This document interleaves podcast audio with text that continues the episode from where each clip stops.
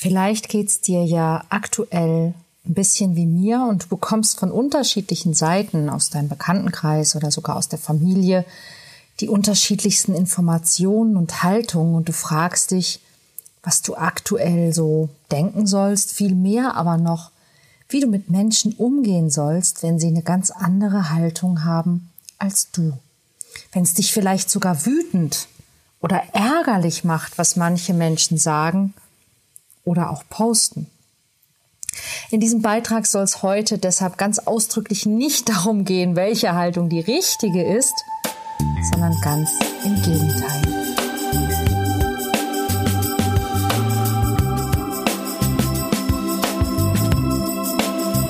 Kontaktvoll, der Podcast fürs Herz. Für Singles, die es nicht bleiben wollen und alle, die sich mehr Liebe, Mut und Freiheit in ihrem Leben wünschen. Von und mit Deutschlands Date Doktor Nummer 1, Nina Deißler. Hallo und herzlich willkommen zum Kontaktvoll Podcast. Und auch heute habe ich noch mal eine Folge, die sich in gewisser Weise mit dem Thema Corona beschäftigt. Ähm, es geht darum, dass ähm, ich davon ausgehe, dass es nicht nur mir so geht, dass du aktuell in deinem Freundes-, Bekannten-, Kollegen und auch Familienkreis ganz, ganz unterschiedliche Stimmungen hast und mit Menschen zu tun hast, die möglicherweise ganz, ganz anderer Meinung sind und eine ganz andere Haltung haben als du.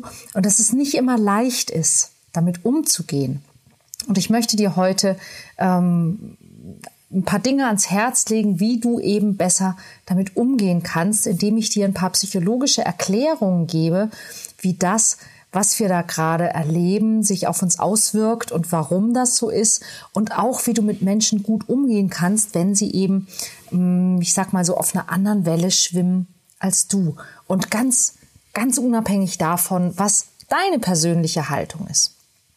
Zunächst mal hilft dir vielleicht der Gedanke, dass jeder Mensch in seiner eigenen Welt lebt, die geprägt ist von dem, was er täglich erlebt, anhand dessen, wie und wo jemand zum Beispiel lebt. Also, ähm, ich nehme mal mich als Beispiel. Ich lebe mit meinem Mann in einer Kleinstadt nördlich von Hamburg und wir haben jetzt ein paar Wochen miterlebt, dass man zum Beispiel mal kein Klopapier kaufen konnte. Darüber haben wir geschmunzelt. Wahrscheinlich auch, weil wir noch welches hatten.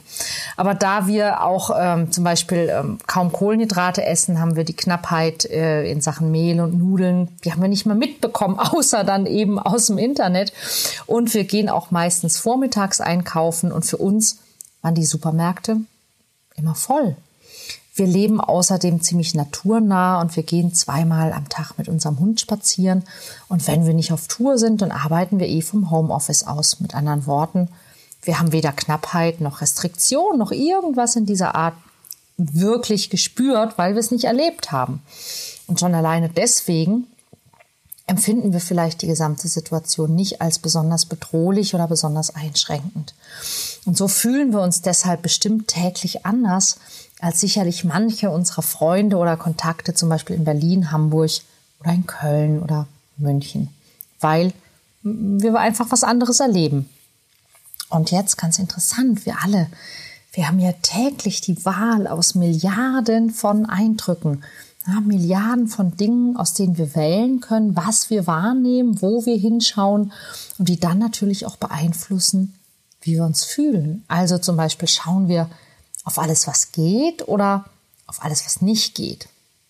Schauen wir, schauen wir nur auf die Maske und dass wir den Mund nicht mehr sehen können oder schauen wir auch auf die Augen, an denen wir ein echtes Lächeln ganz immer zuverlässig erkennen können? Schauen wir auf das leere Nudelregal, ja, oder schauen wir auf das volle Regal daneben? Schauen wir uns jedes YouTube-Video an oder schauen wir uns jeden RKI-Bericht an? All diese Dinge sind überall verfügbar und je nachdem, worauf wir schauen, prägt es natürlich unser Bild von der Welt. Und darum geht es im ersten Schritt, wenn du besser mit Menschen umgehen willst, die eine andere Haltung haben als du. Im NLP gibt es einen Grundsatz, der heißt, die Landkarte ist nicht das Gebiet oder die Landkarte ist nicht die Landschaft. was das bedeutet ist, dass wir alle im Kopf und in unserem Erleben eine Landkarte von der Welt haben, wie sie für uns ist. Unser sprichwörtliches Weltbild, unsere Weltsicht. Aber diese Karte von der Welt, die ist nicht korrekt. Sie ist nur unsere Sicht auf der Welt. Sie ist unser Ausschnitt der Welt, also das, was wir wahrnehmen. Sie ist nicht ansatzweise vollständig und sie ist außerdem verzerrt durch unsere Filter. Und diese Filter, diese Wahrnehmungsfilter, die sind bei jedem Menschen anders. Und dementsprechend bedeutet das, dass jeder Mensch eine andere Sicht auf die Welt, eine andere Karte von der Welt hat, die Welt anders wahrnimmt und dementsprechend auch in einer anderen Welt lebt. Und das bedeutet, dass wir uns aktuell offensichtlich darum streiten, wessen Welt die richtige Welt ist und dabei ganz oft vergessen, dass keiner von uns recht haben kann. Denn kein Mensch auf der Welt hat tatsächlich eine Landkarte, die der tatsächlichen Landschaft entspricht. Denn sowas gibt's gar nicht. Und somit hat letztlich auch jeder immer vielleicht ein bisschen recht und jeder hat auch genauso Unrecht es gibt nicht die Wahrheit oder die Realität, über die gerade so viel gestritten wird. Es gibt nur eben meine Welt und deine Welt und die Welt von eben jemand anderem. Und keine davon ist die richtige. Meistens finden sich ja Menschen, zum Beispiel als Paar oder auch als Freunde, deren Landkarten, sprich deren Weltbild in möglichst vielen Punkten ähnlich ist. Das ist ja auch das, was Facebook tut. Ja? Facebook ist ja wie so ein guter Kumpel, der sich merkt, was du magst und wie du die Welt siehst und der mit dir d'accord ist und dir dann eben mehr davon gibt. Und das ist eigentlich eine gute Idee, bis zu dem Moment, wo du nicht mehr realisierst, dass es da draußen noch ganz andere Welten gibt und Menschen, die das ganz anders sehen als du, die siehst du halt in der Regel nicht, weil dir das nicht mehr angezeigt wird, weil du halt nicht drauf stehst. Was aber machst du, wenn jemand, der vorher eine Weltsicht hatte, die ganz gut zu deiner passte, plötzlich ganz, ganz anders drauf ist? Wie kommt das? Wie kommt das, dass plötzlich jemand auf Verschwörungstheorien zum Beispiel abfährt oder panisch wird, weil er sich eingesperrt und bevormundet fühlt? Wie gehst du damit um, wenn du vielleicht nicht so drauf bist? Erstmal wie kommt das? Man kann es ganz gut erklären und in dem Fall dann auch vielleicht mehr Verständnis haben. Vielleicht kennst du diesen Grundsatz, dass das, was dich besonders stark verletzt oder sehr stark triggert, meist nur deshalb heftig bei dir ankommt, weil du als Kind auf eine ähnliche Art schon mal auch sehr verletzt worden bist. Ähm, es funktioniert ungefähr so. Wir haben alle ja als Kinder irgendwann mal überfordernde Situationen erlebt. Das ist tatsächlich leider relativ normal. Entweder zum Beispiel im Elternhaus oder auch in der Schule oder in der sogenannten Peer Group, also zum Beispiel mit Gleichaltrigen, mit Freunden, mit Mitschülern, aber auch mit älteren Kindern. Und wenn wir als Kind ein oder auch mehrere überfordernde und damit traumatische Erlebnisse hatten, dann prägt uns das. Und wir haben in diesem Zusammenhang so eine Art seelische Wunde, kann man das nennen, oder emotionale Wunde. Ein im wahrsten Sinne des Wortes wunden Punkt. Und kommt jetzt jemand zu uns und, und triggert uns, ja, dann berührt er uns quasi an diesem wunden Punkt. Und dann tut das weh und wir reagieren verletzt. Ich sage immer so schön, so dein, dein Partner ist in der Regel nicht der Mensch, der diese Wunde verursacht hat. Er ist nur der, mit dem salzigen Daumen, den er auf diese Wunde legt. Und wie wir dann reagieren in dem Moment, wo uns eben wehgetan wird, weil jemand diesen salzigen Daumen auf diese Wunde legt, das ist ganz abhängig von, na, ich sag mal, unserem Temperament oder unserem Charakter. Na, Menschen reagieren zum Beispiel mit, mit Rückzug oder mit Flucht, mit Wein, mit beleidigt sein, mit die Hoffnung verlieren, mit panisch werden, mit Angst aber auch zum Beispiel mit Aggressivität, ja, mit, Entschuldigung, zum Gegenschlag holen. In der Partnerschaft kennen es sicher die meisten. Ne? Der eine tut was oder tut vielleicht was Bestimmtes gerade nicht und der andere fühlt sich ungeliebt oder missachtet oder sogar abgewertet. Dabei war das, was passiert ist, eigentlich eher eine Lappalie, aber nicht für den, der sich jetzt schlecht fühlt. Denn der hat eben an dieser Stelle seinen wunden Punkt. Vielleicht geht es darum, dass hm, zum Beispiel der andere ihm nicht zugehört hat. Und genau das hat er als Kind schon ganz oft erlebt, ja, dass er in seiner Familie nicht gehört wurde, dass man ihm nicht zugehört hat, dass man ihn nicht beachtet hat und auf seine Bedürfnisse eingegangen ist. Und dann ähm, triggert das. Ja? Oder der Partner trifft eine Entscheidung, ohne den anderen zu fragen. Und obwohl die Entscheidung eigentlich gut ist, gibt es den größten Streit, weil der andere sich bevormundet fühlt, weil ihn hat ja auch die Mutter schon immer bevormundet. Ich denke, das kannst du nachvollziehen. Und was ganz Ähnliches passiert jetzt gerade im Moment.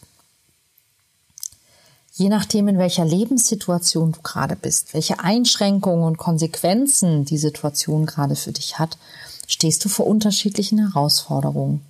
Ich zum Beispiel die kaum Einschränkungen habe durch eben die Art, wie ich arbeite und den Ort, an dem ich lebe, ich, die ich keine Kinder betreuen muss und auch einigermaßen Reserven habe, ich kann ziemlich entspannt sein.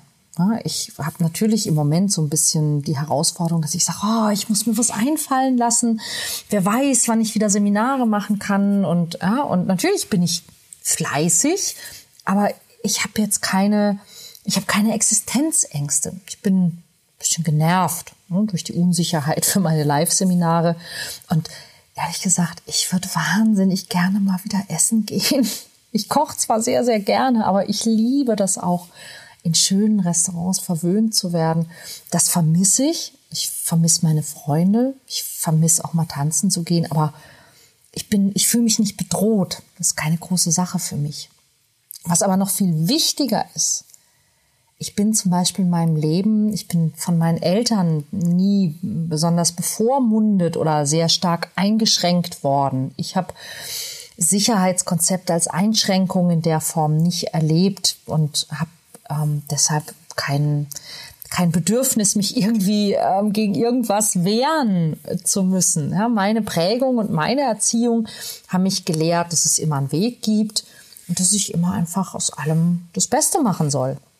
Und jemand, der zum Beispiel aktuell finanziell sehr stark betroffen ist, bei dem wird seine Angst vor Armut, vor Verlust des Lebensstandards und von vielen anderen Dingen für ihn jetzt zum Problem, die etwas in ihm triggern kann. Ja? Und wenn, wenn ähm, er vielleicht aus, aus Verhältnissen kommt, die sehr einfach waren ähm, und die jetzt anders sind, dann triggert das. Ja? das. Und das triggert uns alle. Ähm, es gibt ganz unterschiedliche Dinge, die uns triggern können. Zum Beispiel jemand, der, wie ich jetzt, sehr extrovertiert ist, der seine Beziehung nicht auf die gewohnte Weise pflegen kann, der nicht mit Menschen zusammenkommen kann, nicht auf Bühnen stehen kann, der wird sich momentan in seinen eigenen vier Wänden vielleicht fühlen wie dieser sprichwörtliche Tiger im Käfig. Jemand, der wenige Beziehungen hat, der seine Kontakte immer nur in Verbindung mit Tätigkeiten wie Sport oder Verein oder Job hat und das gerade nicht tun kann, der wird sich vielleicht aktuell sehr, sehr einsam fühlen. Hm, mit anderen Worten, auf ganz viele unterschiedliche Arten ist die Situation, in der wir gerade sind, für die meisten Menschen wirklich nicht schön. Aber sie ist unterschiedlich bedrohlich aufgrund dessen, was, was du für dich an Konsequenzen daraus ableitest und wie deine aktuelle Situation von deiner Normalität abweicht. Und je mehr die Situation abweicht von dem, was für dich normal ist, desto mehr suchen wir nach Möglichkeiten, wieder zu, zu dem zurückzukommen, was wir als normal definieren, sprich zu unserer vertrauten Wirklichkeit, zu unserer vertrauten Welt zurückzukehren. Und je nachdem, welche Traumata du in deinem Leben erlebt hast, in deiner Kindheit erlebt hast, wird dich das dann entsprechend unterschiedlich stark triggern. Also wer als Kind zum Beispiel von den Eltern sehr stark bevormundet und eingeengt wurde, der wird sich auch jetzt von den, von den Sicherheitsmaßnahmen maximal bevormundet und auch eingeengt fühlen. Ja? Und das ist dann natürlich nachvollziehbar heftig. Ja? Ein unsichtbarer Feind, der dafür sorgt, dass ich bevormundet und eingeengt werde. Und dann sucht man sich sichtbare Feinde. Und das sind dann die Menschen, die diese Bevormundung und Einengung verkünden und rechtfertigen. Und so wie in der Partnerschaft, in dem Moment der Partner, in diesem, in diesem Moment der emotionalen Verletzung, der, der Missetäter oder ja, das Scheusal ist, ist in diesem Fall dann vielleicht mm, die Regierung oder, oder ähm, Tante Angie oder das Robert Koch Institut oder auch ein Dr. Drosten, ja, ein Missetäter, der für die Einengung und für die Bevormundung verantwortlich ist. Einfach weil man jemanden sehen möchte, eine Person, die man verantwortlich machen möchte, die schuld daran sein soll. Wenn du Angst um deine berufliche Existenz hast und dazu dann noch ähm, diese, diese Knappheit miterlebt hast, ja, wie sie gerade in den Städten, in den Supermärkten oft ähm, der Fall war, dann hast du ganz schnell Angst um deine gesamte Existenz.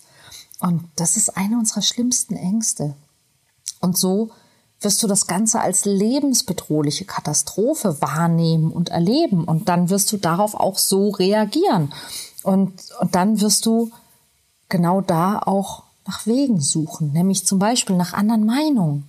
nach Meinungen, die dir Hoffnung machen, nach Menschen, die dir sagen, dass diese Maßnahmen übertrieben sind, dass du sagst, ihr müsst doch denen zuhören, die das so sehen, wie, naja, sind wir ganz ehrlich, wie ich es gerne hätte, wie ich es gebrauchen kann. Denn all das sind Wege, mit denen unser Unterbewusstsein versucht, uns aus einer für uns bedrohlichen Lage herauszuhelfen. Und gerade sind wir auch besonders anfällig für diese auch alternativen Fakten. Ja, denn die versprechen uns eine schnelle Lösung unseres Konflikts und eine Heilung für den Schmerz, den wir empfinden, weil die Situation unsere wunden Punkte so heftig triggert. Und so werden wir dann auch blind für die Vergleiche oder für die Erkenntnis, dass keiner jemals das Recht auf die Wahrheit hat. Wenn du also Freunde hast, die du, die du momentan nicht verstehst oder von denen du das Gefühl hast, dass sie am Rad drehen, wie man so schön sagt, dann bring vielleicht Verständnis dafür auf, dass sie einfach Angst haben und sich bedroht fühlen, dass sie überfordert sind und dass die Situation ihre tiefsten und wahrscheinlich längst verdrängten Traumata triggert und sie einfach nach einem Ausweg suchen. Oder wenn du das Gefühl hast, dass du, ja, dass du bedroht bist und die anderen es einfach nicht wahrnehmen wollen, dann überleg vielleicht, ob du dich deshalb besonders bedroht fühlst, weil du Angst vor Konsequenzen hast, die ähm, deine Existenz gefährden und weil du vielleicht ähm, als, als Kind besonders bevormundet oder eingeschränkt worden bist und das jetzt einfach bei dir diesen wunden Punkt so sehr triggert.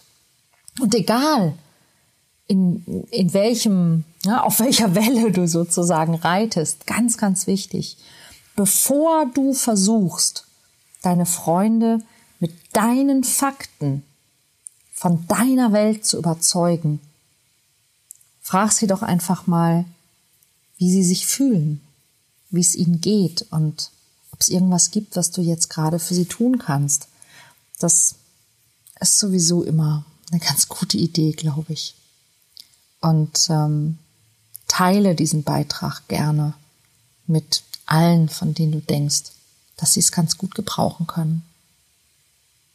Live long and prosper, möge die Macht mit dir sein und vor allen Dingen Peace. Peace on Earth. um einmal durch äh, sämtliche meiner ähm, nerdigen Lebensphilosophie Trigger zu gehen. Ich hoffe, dass dir das ein bisschen Inspiration gibt, wie du damit besser umgehen kannst und wie du mit deinen Mitmenschen besser umgehen kannst und dir vielleicht auch hilft, dich selber besser zu verstehen. Ich freue mich, wenn wir uns nächste Woche wieder hören. Und ähm, ach ja, genau, fast vergessen. Übrigens, ganz wichtig, ganz wichtig, ganz, ganz wichtig. Ähm, ich werde wieder Seminare geben ab Juni, aber bis dahin habe ich mir was ganz Cooles ausgedacht und wir haben es äh, gestern, vorgestern ausprobiert und es war so toll.